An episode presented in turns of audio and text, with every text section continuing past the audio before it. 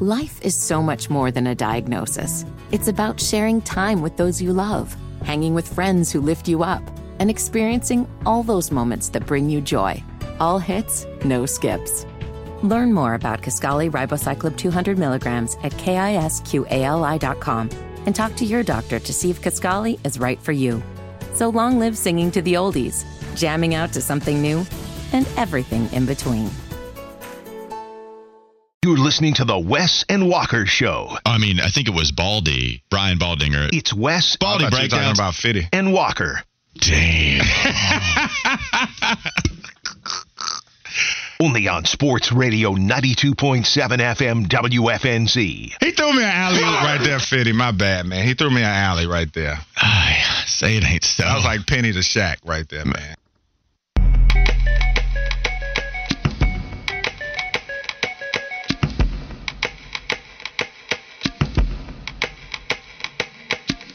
Two o'clock on Wes and Walker Sports Radio 92.7 WFNZ. We were talking during the break. College football. It's coming back out again, 2025. Yep.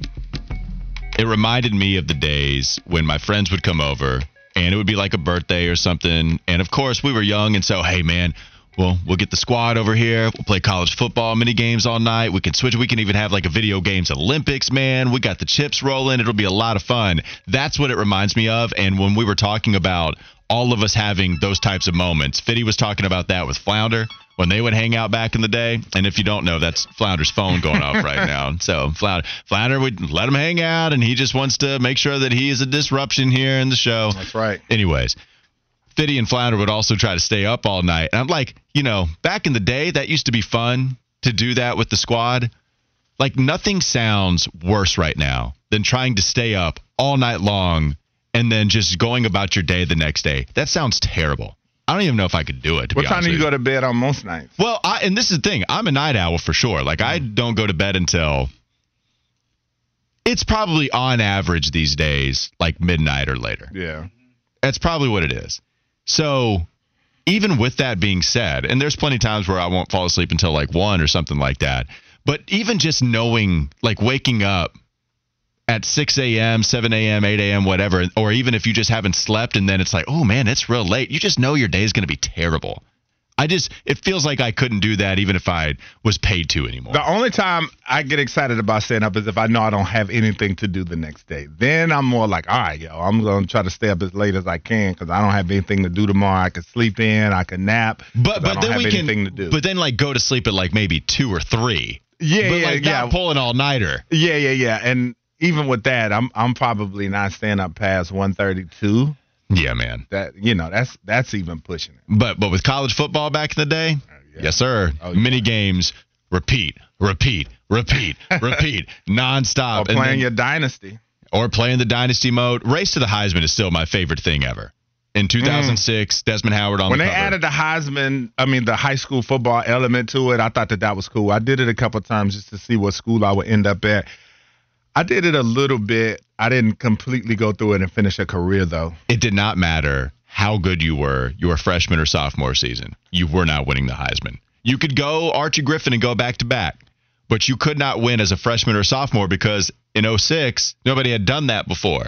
One at that young of an age. Now we've seen it a few times, but back then, like I would have a scrambling QB every single time. Mm-hmm. Of course, he would turn down the top three offers and he would go to Chapel Hill Yeah. and play for North Carolina. And then he would lead the Heels to a championship, averaging 100 rushing yards, 100 receiving yards, because we're going to roll in with the wide receiver reverse pass to the QB, and like 500 passing yards. Nope, didn't matter. Even if I averaged that every game, you were not winning the Heisman freshman or sophomore year. Yeah, I was definitely a dynasty guy, and especially in my college days, man. When I would come home on breaks or you know in the summer, I would always have those days where I would somehow nap like at night. I'd fall asleep at like eight o'clock or something like that for like an hour, and then I'd be wired, and then I would just stay up and play two to three games of college football until about three in the morning. Mm-hmm. Like that. That's that's definitely how I used to get down with that. Maybe we can go to the text line. I want to see what kind of response this will bring up before we go to the live wire. Because I'm reminded of a time that I played a college football game with one of my friends, and it was always Virginia Tech and Texas because we needed a scrambling QB. It's always much more fun to get the rushing quarterback. So I had Texas all the time playing with Vince Young. Okay, yeah. And my buddy would my buddy would always go Virginia Tech and roll with Marcus Vick, who was awesome on that game. Yeah. Marcus Vick might as well have been Michael Vick on that game. Yeah. And so epic battles between Texas and Virginia Tech. I'm down like 28 and nothing one time. I get five onside kicks in a row. And you talk about throwing controller mad. My Oh, buddy yeah. was not here for it. Yeah. And so what's the most ridiculous win you've ever had in a video game? Can something come to mind for you? 704 570 9610. That's the FanDuel text line. Yeah, uh, I got one. The the first time I got over the hump against my older cousins. Uh, my older cousins used to beat me down all the time in Tecmo Bowl. Uh, I think it was Super Tecmo Bowl. Yeah. And then I beat them one time. Uh, I ran like so many yards back with my quarterback, and I just let the ball go down the field, and my receiver was waiting right there to catch the touchdown that won me the game. And that was the first major victory I had over my cousins who routinely beat me down. But then, uh, kind of after that, you know, I got better and better. And then as we got into the PlayStation phase, then it, used to just be total annihilation when I showed up. I was just beating the brakes off of everybody. Jack writing in West Virginia, Pat White and Steve Yes, Slaton that- had that 700 White yards rushing. Nice. Yeah, they were nice. That that was fun. Um, yeah. So sibling rivalries. I got to see one one time. They were playing college baseball, like it was MVP baseball or whatever, and the Texas baseball player was on the cover. And my friend's little brother was about to beat him for the first time ever, but then my friend got into a pickle out there between first and second base, and he just kept running back and forth and back and forth. And sure enough, the here comes the error. He slides home to win the game, and his little brother went nuclear crazy, like destruction. Tried to grab his finger and bend it all the way back, like psycho type of stuff, and had to be grounded for sure because of the way that he acted after losing. Dang. Yeah, that's a tough sibling rivalry stuff. Oh, I got crazy stories Oh, about my used to- brothers going at it too. I used to love that. Yeah. Watching my cousins go at it, like I said, that how they would get into it over Mm-hmm. the smallest stuff. That's right. And I'd just be sitting back there laughing because I didn't have siblings to get into it with. So I just enjoyed that foolery. 336 says Walker spewing Cab. I don't even know what am I lying about. I don't even I know don't why I would be I'm not lying. I don't know. Anyways, you can tell us some of typical whack ass Walker. I don't know why that had to be in there either. All right. So, how am I getting clowned? I'm talking about video games, man. I'm just trying to share in the nostalgia. Time now to go to the live wire with Fitty. Live Wire Connect.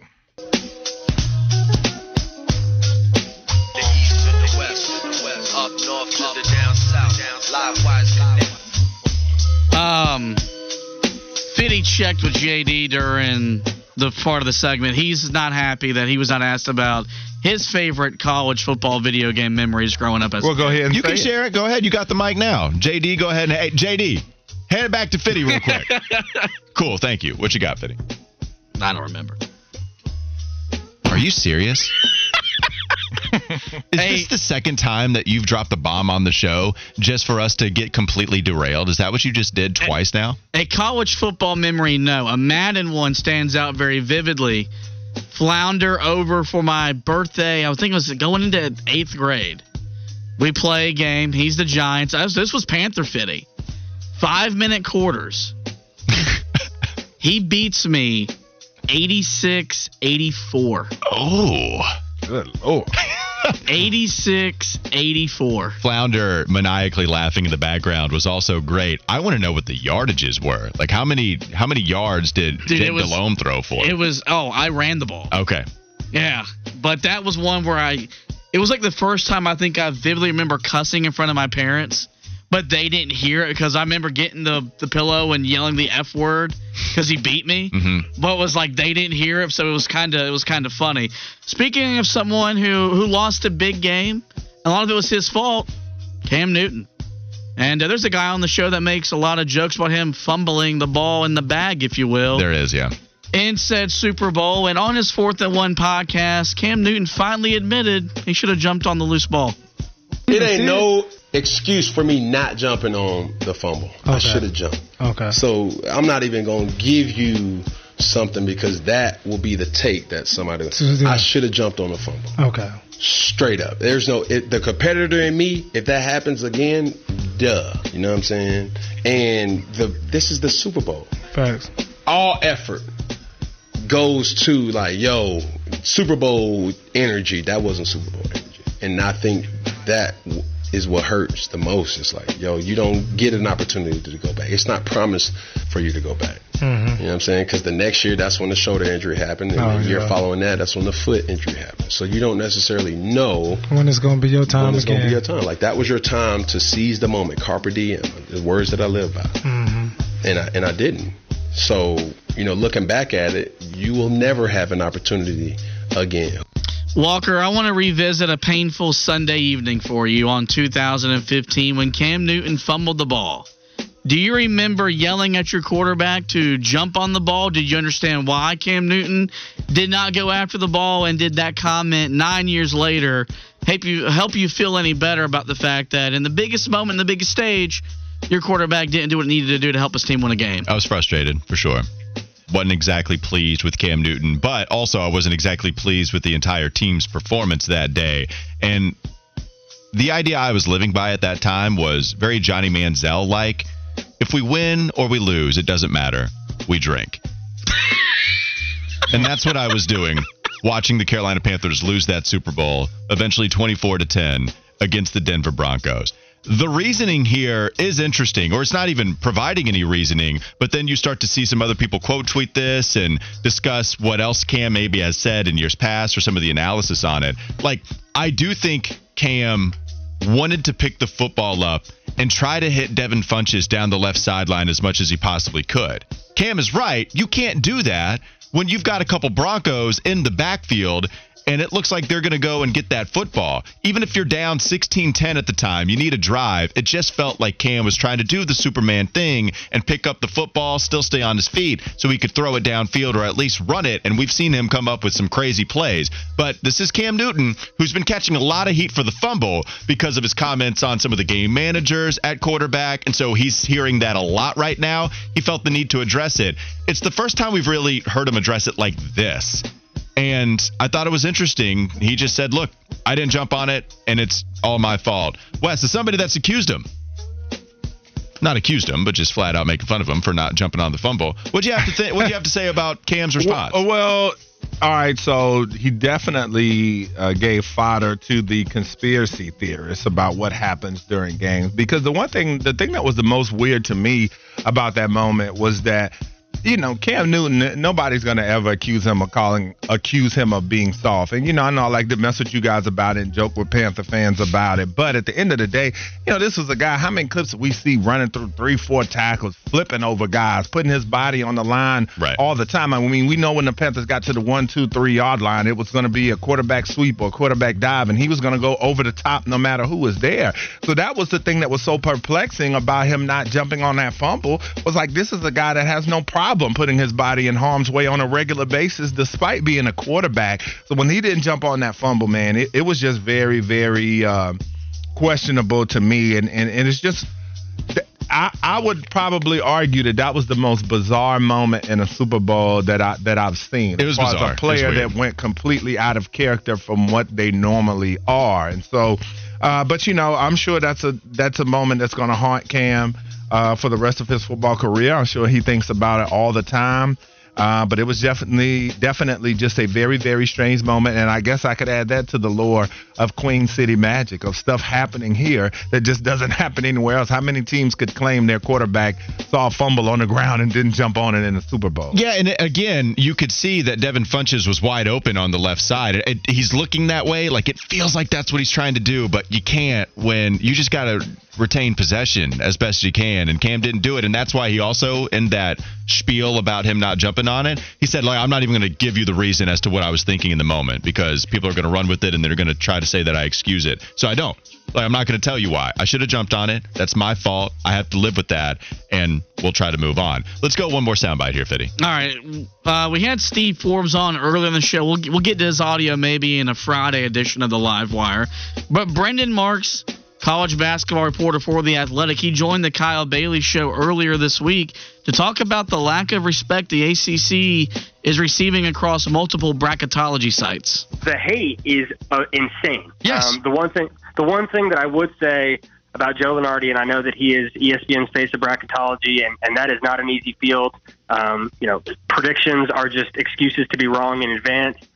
I will say there are some online ranking systems uh, where you can see who the most bracketile, just most accurate ones are year after year. And somebody who has a loud platform but isn't ranking particularly high in those metrics, um, I'm not going to take what they say with with the utmost sincerity. So, like two years ago, you had two teams in the Final Four. You had another Final Four team last year. Any statistic you want to pick in terms of actual NCAA tournament success, you know, the only reason that we play college basketball is to Right. get to that field. Um, I'm going to stick with the teams that do well there. And if you want to get nine bids in and not have any of them get to the second weekend, you go ahead. I'm going to stick with the winners. I'm going to I'm going to stick with the ACC. Mm. It's a West. That was a weak West Bryant. Yeah, that's How not about this good.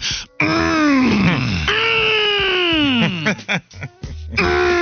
All right, I'm done. Wes, what did you have to think, say about Brendan Marks talking about the lack of success that ACC might have getting teams into the tournament, but once they get there, yeah, they ball out because they're battle tested at that yeah, point. and that's the thing. I don't know why, you know, there's a question and why the ACC should get more grace because we know if this was football in a scenario with the SEC, I don't think that they would have the same issue.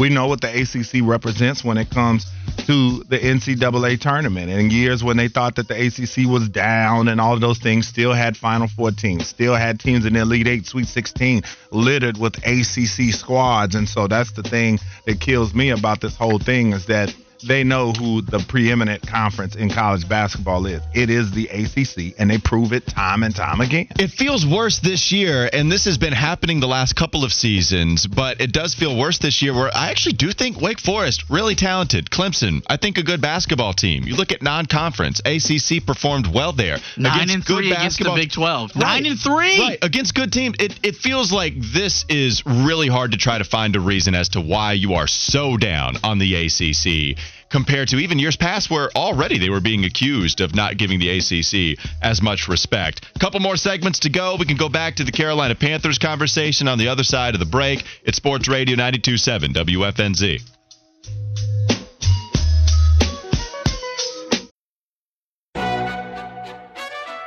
McDonald's is not new to chicken. So maybe stop questioning their chicken cred and get your hands on the McCrispy. Juicy fried chicken, buttery bun, unmatched pickle to chicken ratio. Yeah, they know what they're doing. In fact, we can honestly say they're not new to chicken, they're true to chicken. The McCrispy. Only at McDonald's. Ba da ba ba ba.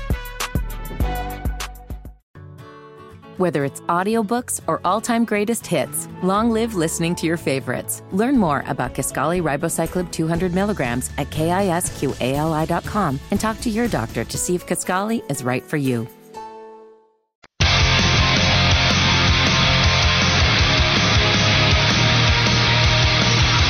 Welcome back, folks. This is the Wes and Walker Show, Sports Radio 927 WFNZ. And uh, hearing the theme song of Cody Rhodes from WWE just reminds me of the experience we had uh, this past Friday at SmackDown at the Spectrum Center. And I've been meaning, you know, to kind of get at the WWE just just a little bit, man, because they didn't do us right, Walker. They they they come out and so they have what they call dark matches, right? And this happens either before or after the show, and they call it dark because it's a match that doesn't make the telecast. It's just Okay. a match that they give for the fans for you to be able to have. So we got Cody Rhodes and Solo Sikoa uh, in a dark match, and we also got Gunther uh, in a dark match against I forgot what the guy's name was. He's from North Carolina, so they let him get in there and get some shine in front of his hometown people. But if you recall, I talked about the press conference that had happened the day before uh, in Las Vegas with The Rock and Cody Rhodes and Seth Rollins, and it was just super lit. So we go in expecting that you know we're going to get a continuation of this. We're going to get some fallout. We're going to get The Rock. We're going to get Roman Reigns. I mean, this is going to be spectacular. We got none of that. And then they told us, they let us know early in the show when Paul Heyman did one of his cut scenes with Nick Aldis, and he said that Roman Reigns is not here tonight. You heard a collective groan uh, from the crowd. They were like, oh my God. And then we see the promotion for SmackDown coming up this Friday in Salt Lake City, to which Roman Reigns and The Rock is going to be there.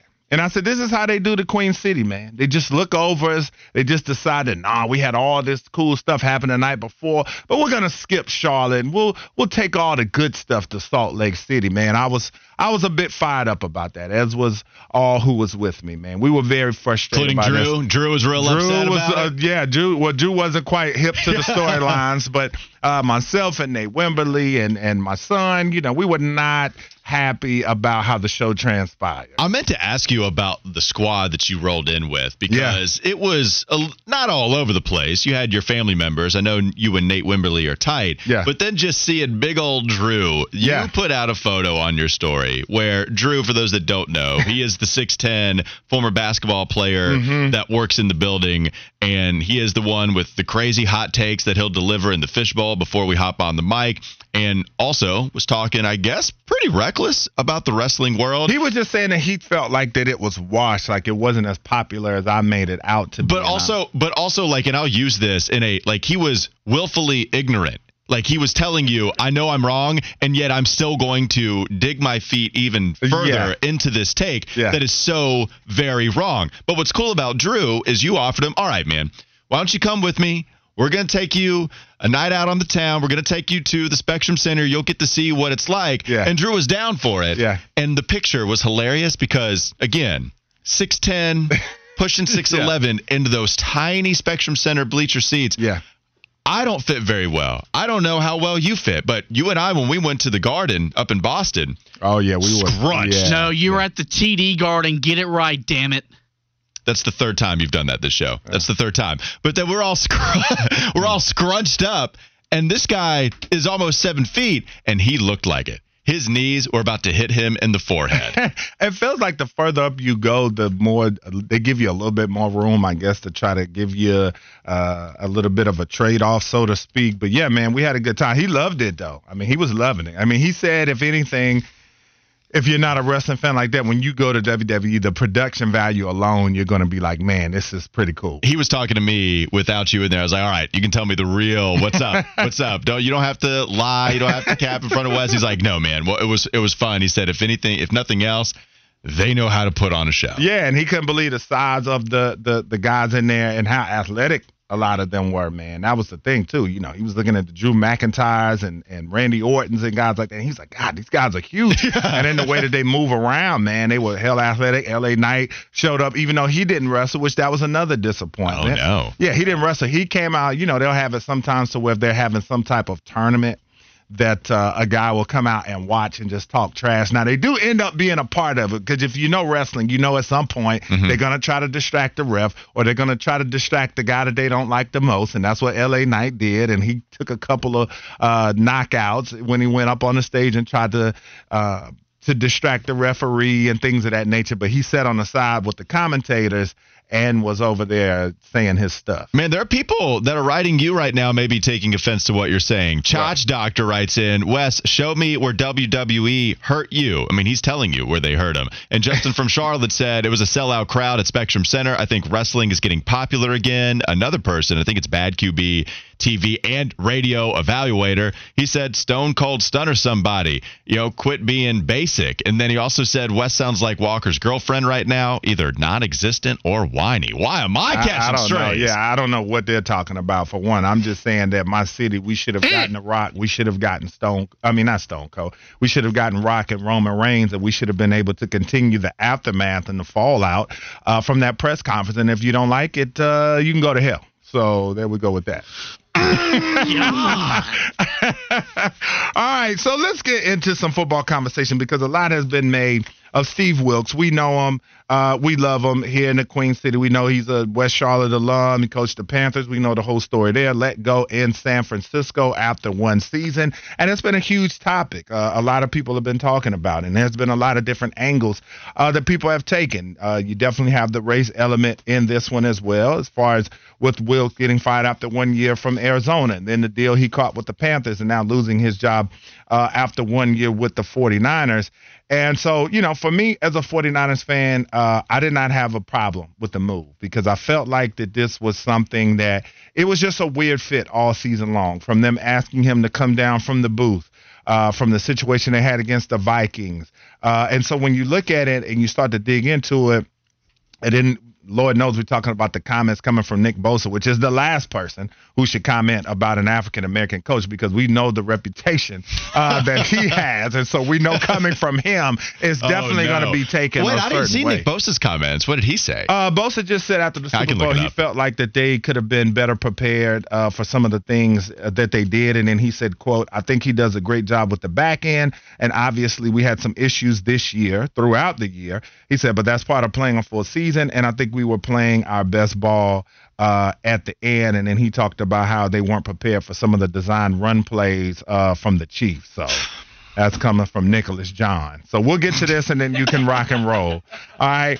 Uh, so the 49ers, before Coach Wilks got there under DeMeco Ryans, uh, they led the league in scoring defense and also defensive expected points added. And so they took a step back this year. Still third, though, in points allowed this season. And they were ninth in defensive uh, expected points added. But again, you talk about the playoffs, the rush defense against Green Bay, Detroit, uh, the Chiefs, and what they were able to do. And, you know, I also look too, you know, being a fan, being immersed in it every single day, every single Sunday. You know, I knew with Ryans and Robert Saleh, they, you know, you would see them celebrating with them. And when they come off the, the field after a big stop, you know, they're high fiving and chest bumping and stuff like that. And you didn't see a lot of that with Wilks it. And I kind of felt like that the guys, uh, you know, may not have necessarily been as high on him as they were on the other guys. Uh, but Fred Warner said he thought that the season with Wilks went well. He said people are going to be critical because when you go from having the number one defense one year, then the guy comes in and you're not the number one defense, uh, everybody is saying what happened.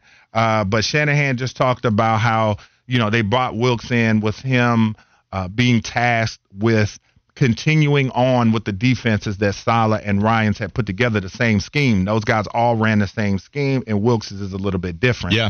And so Shanahan said, You want to tie things together. Steve was always working to do that. There's no doubt about it, but it was just for his background and how it ended up with us. It was harder than it needed to be, and I felt it would improve us going in a different direction. And so, uh, you know, I'll just say to wrap up on my comments you know, I thought in the Super Bowl, I thought the defense did play really well, but I did think that you had two chances to close the game uh, with the lead. The defense could have done that. They did not. Uh, you know, you talk about Shanahan having to call a timeout, which is something I'd never seen him really do to Saleh or Ryan's. And I just felt like too with the, with the playoffs, the way the defense kind of fell off, and then some of the issues they had in the regular season, I just felt like that it was a weird fit uh, all the way around once he got in there. And uh, I hate it for Coach Wilks, but as you know, as a 49er fan, I, I, felt like uh, it was the right thing to do. Yeah. To say that Steve Wilks and the job that he did in San Francisco was fireable was pretty. I don't think that's correct. I can't. T- I was going to say it was surprising, but there had been enough conversation about it to where I'm not really surprised. If you go back and just watch how Kyle Shanahan would talk about Steve Wilks this year, especially during some of the problems that they would have during the three game losing streak, after the Super Bowl, Kyle Shanahan seemed to have a very vocal problem with Steve Wilks for a lot longer than you really even needed to. Like, if you want to move on from Steve Wilks, you being a 49er fan yourself, okay. But Wyatt, it felt like Shanahan would always use him as a scapegoat. Like, to me, it doesn't even feel like this is the only move that we can point to and say, oh, you're using him as a scapegoat for losing the Super Bowl. We can go back to when you played that blitz against Minnesota. Jordan Addison goes for a touchdown, which, by the way, was a remarkable play anyway. And then you kept talking about it for like a week and a half. Dog, move on. Like, you just kept talking about it. Why in the world does any other coordinator for that stretch of time on a winning Super Bowl contender get that much flack for what was a minimal bad stretch in the regular season? So then this happens against Kansas City, where you play that man and Pat Mahomes. You play great defense in the first half. You dominate.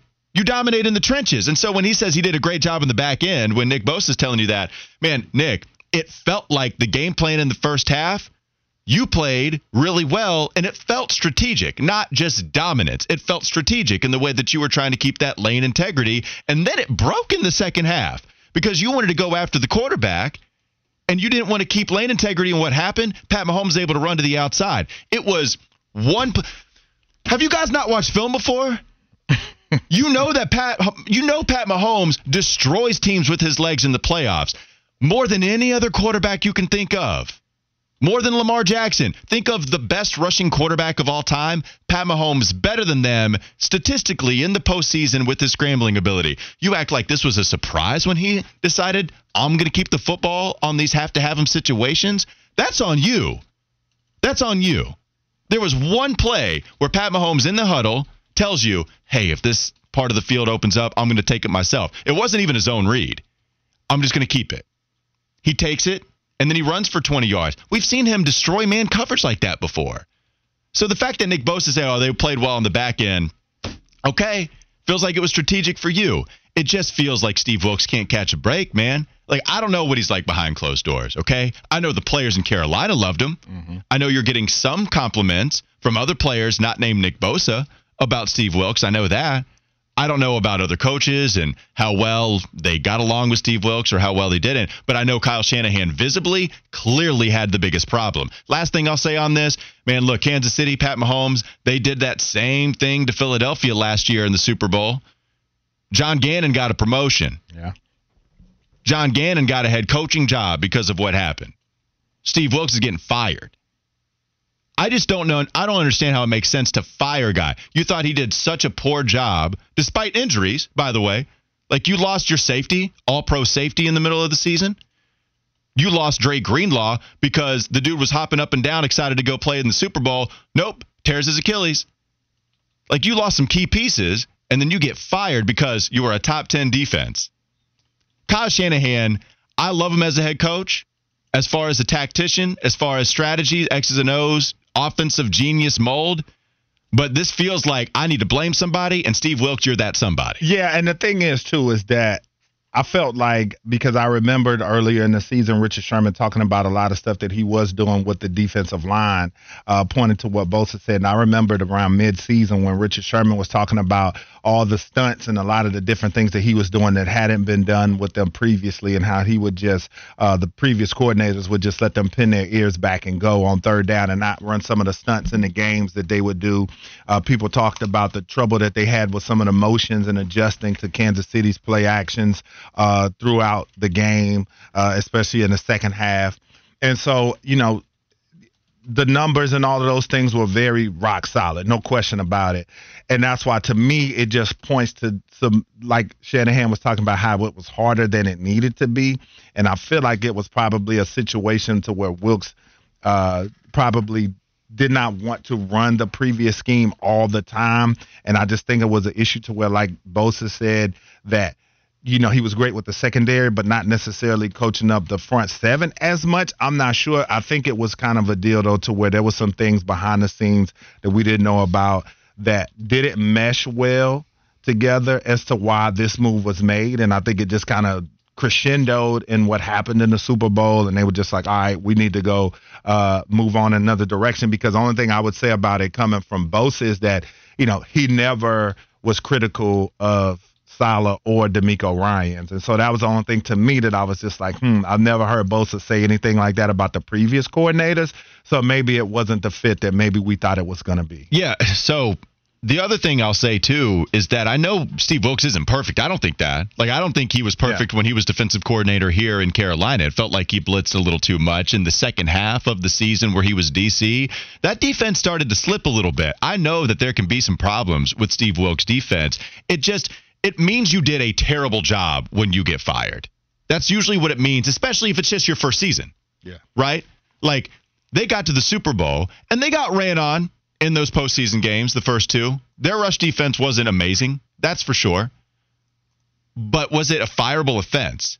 To me, this is just Kyle Shanahan and Steve Wilks not getting along behind closed doors, which, okay, and he, like, you know, fine. he, there was definitely, you know, we, we saw him MFing him on the oh, sidelines yeah. and stuff yeah, like no, that. Did. And again, those were things I just never really saw with Saleh or Ryan. No, you're right. So Saleh and DeMeco Ryans too, like came up in that system as well. Mm-hmm. And so, like the fact that maybe Wilks was just so against running the same type of scheme that Kyle Shanahan had in his brain when Saleh was there and DeMeco. And so, okay. But it's not a great look for Kyle Shanahan because of what we've seen all year long. Like, I would still probably be saying some of the things I'm saying if it was mm-hmm. just because of the Super Bowl, which, again, for so long they played well.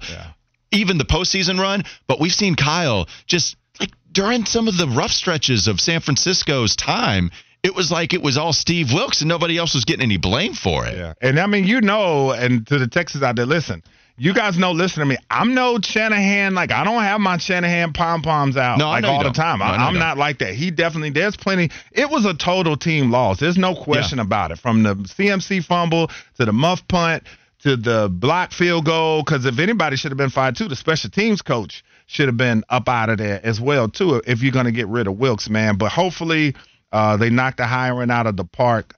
Uh, I'm hoping for maybe like a Rex Ryan or somebody like that to come in. You want Rex in there. Yeah, yeah, I'll take Rex in there, man. Sexy so, Rex.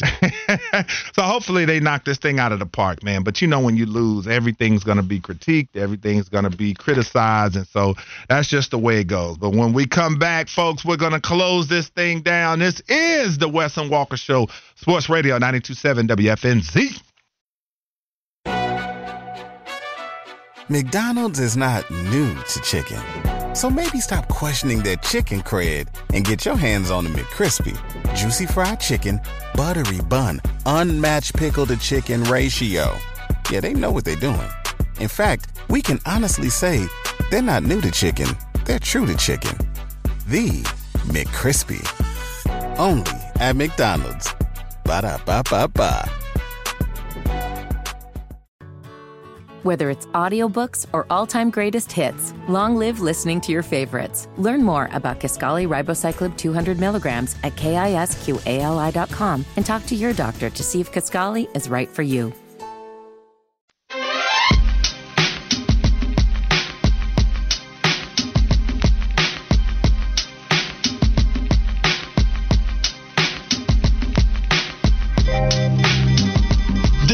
Conversation has dominated the day again. Dominated the day, man. it, here we are after we were bringing up Robert Saleh because we were continuing to talk about the defensive coordinators. Maybe that's the thing. Maybe just as a DC in San Fran, you need to have a beautiful bald head.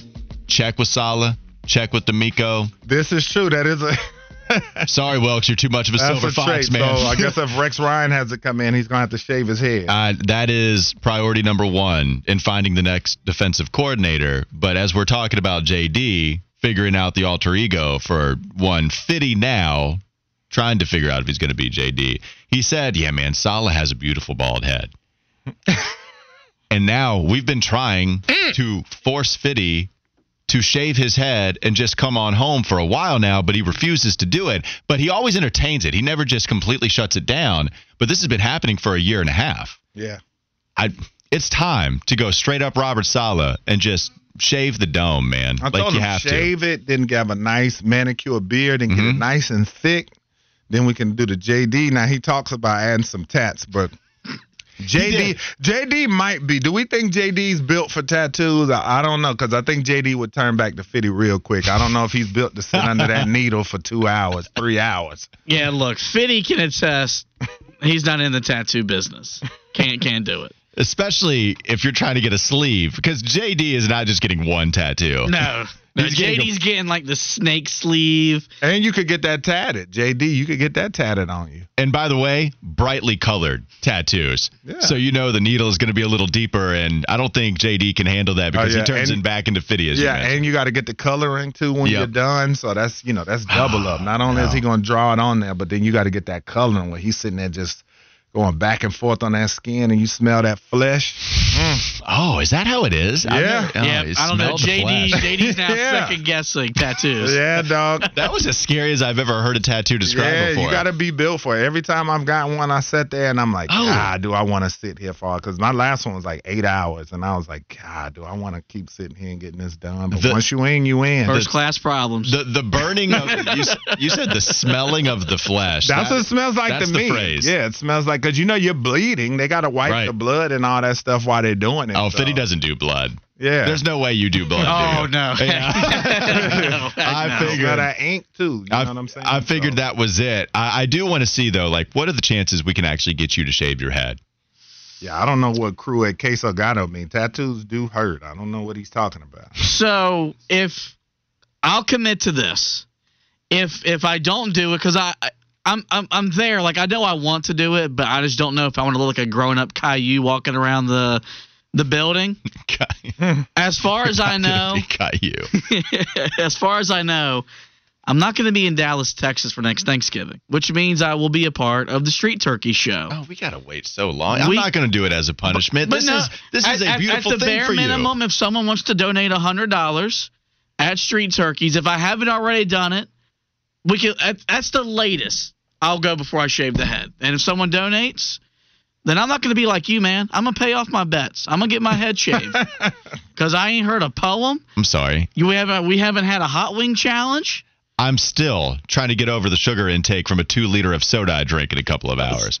That was so great. That messed me up, man. I felt weird. I felt dizzy when I got home, and you think I'm playing? I'm not. That was all very real. And Wes was even looking at me, said, "Yeah, it looks like you're struggling to finish that thing." I, again, I'll take ownership for it not being the greatest radio gag, but it still hurt. It got the job done as far as a punishment goes. I don't want to do Next it time again. you have to get you a uh, diet soda. I should, but I, I figured like that was kind of cheating to some level because that's that's the idea. You drink a two liter of orange soda, you got to have the sugar that comes with it and see the after effect. And the after effect wasn't great. Bebop from Rock Thrill, by the way, says shaved head, thick beard. You're gonna look like me, big dog. Do you want to look like? Bebop from Rock Thrill. Yeah, I don't know. that's quite. I, I don't know what he looks like, but uh, That's the alter ego too. Last thing before we get into what we're watching, so we brought up Robert Saleh. We brought up how JD should shave his head. If you move on from Steve Wilks, like San Francisco is going to, then Fitty was bringing up during the break all of the interesting defensive names, and so we even have a couple people writing other names on the text line. Think about some of the names here for you, Wes. You can give me a thumbs up or thumbs down, maybe verbally, because this is an audible medium. Okay. Rex Ryan, would you be down with that? Yes, sir. Thumbs up. somebody said there's a lot of open-toed shoes in San Fran. It's a maybe. We'll just say Rex and I, we definitely have some things in common. That's awfully open of you. Listen, man, I'm secure about mine. Okay. You and Rex like this with the open-toed shoes. Ron Rivera. Oh no, not our guy. We just had him on. Yeah, I'd be down with that. Okay. I'd be down with Rivera. Bill Belichick. Oh man. yeah, I know. That would get me. Listen, I, I've I've been knocked a little bit out of my Super Bowl soapbox as far as feeling like it's something that that's within reach, and it is still within reach. But if they got Belichick on the sideline, I'd probably be walking around here with the the 2025 Super Bowl championship ring on, just saying, "Go ahead and crown us." Okay. With that maniacal mind going with the the, the talent, I I mean, oh my God, he would. Uh, he, I mean, the way he just finds people's weaknesses and just picks you apart. Oh, I'd love it. He, he'd find all the stuff with Mahomes, and oh, it'd be good. Just the way you were talking about dream. the way you were talking about that. It sounded like you and Rex were looking at a bare foot. Bare woman's foot. Let's be clear here. But uh, yeah, a, a good looking one at that, not a crusty one. But um, I hope crusty Feet is not your but no, but we know we know really hope not. we know that uh, Belichick. You know, this is what he's known for, man. He he finds those weaknesses and exploits them, and so uh, it'd be excellent. But I think that that's a I think that's a pipe dream. I, I'm not. For one second, going to allow myself to get excited about that unless Mm, I saw it across the bottom sailed. line. Ship has sailed. if I see that come across the bottom line, then you know, I, You thought Tom Brady might go to San Fran. No, it's Bill Belichick. yeah, that, Psych. yeah, that'd be great. All right, last one. Mike Vrabel. Still out there. Uh, yeah, I'd be good with that too. Okay, so you'd I'd be just good be with good that. with any of the names. Just With those, with those Yeah. guys, yeah. no, they're good names. I think I would be too. So Yeah. we'll see if San Fran goes after any of them. All right, what are we watching tonight? Fitty, I know Saturday is a big college basketball night. What about this evening? And if not, is there something else you'll be watching? I mean, you got Minnesota, Purdue. If Minnesota can get that win on the road, maybe they get in the NCAA tournament conversation. Feels like a Better Call Saul night. I watched episode three. Is it getting better for you? I liked episode three a lot more than I liked episodes one or two. So might just be a sports adjacent night, if you will. I will. Indeed, I will. What you got, Wes? What are you watching? Uh, well, you know, I'll be covering women's basketball uh, for the ACC Digital Network, where you can see all your ACC sports coverage. But NC State Notre Dame should be an interesting game tonight. But uh, it'll be women's basketball, and then uh, whatever else is on. Is Caitlin Clark playing tonight? I don't know. It's Thursday, so I feel like they're they're probably in action. She's close to setting the record. She is close. I Yeah. think she got close to the last game. So we'll see if Caitlin Clark does Yep, that. they play Michigan tonight, All so right. that'll be another one, another thing worth watching to see if she can break Kelsey Plum's record. I'd like to see history. And I mean, how we yeah, have so many they more play games tonight at eight o'clock, but it's on Peacock if you want to see the game. What, what if Caitlin Clark just came back next season? Oh, Would, would that be like I put it me- so far out in front of people. I want her to go to the Indiana Fever so I have a shot to go see her play, but like also and play with Aaliyah Boston, but also I'd like to see those numbers get Pete Maravich esque. I would like to see that. Yeah. All right, last one. Hey, go 49ers, baby. Tonight, taking on Texas San Antonio. Right. Back at Halton, looking to go 10 and 2 in conference, setting it up for a chance to go 11 and 2 when you play Wichita State this weekend, and then you go out on the road for the next two games. And so I'll I'll be watching Charlotte take on Texas San Antonio, the Roadrunners. One of my favorite nicknames, but I still want to beat them. Charlotte, go 49ers. Let's get it. That'll do it for Wes and Walker Sports Radio 927 WFNZ. Keep it right here for the Kyle Bailey Show alongside Smoke Ludwig. We'll be back with you tomorrow from 12 to 3.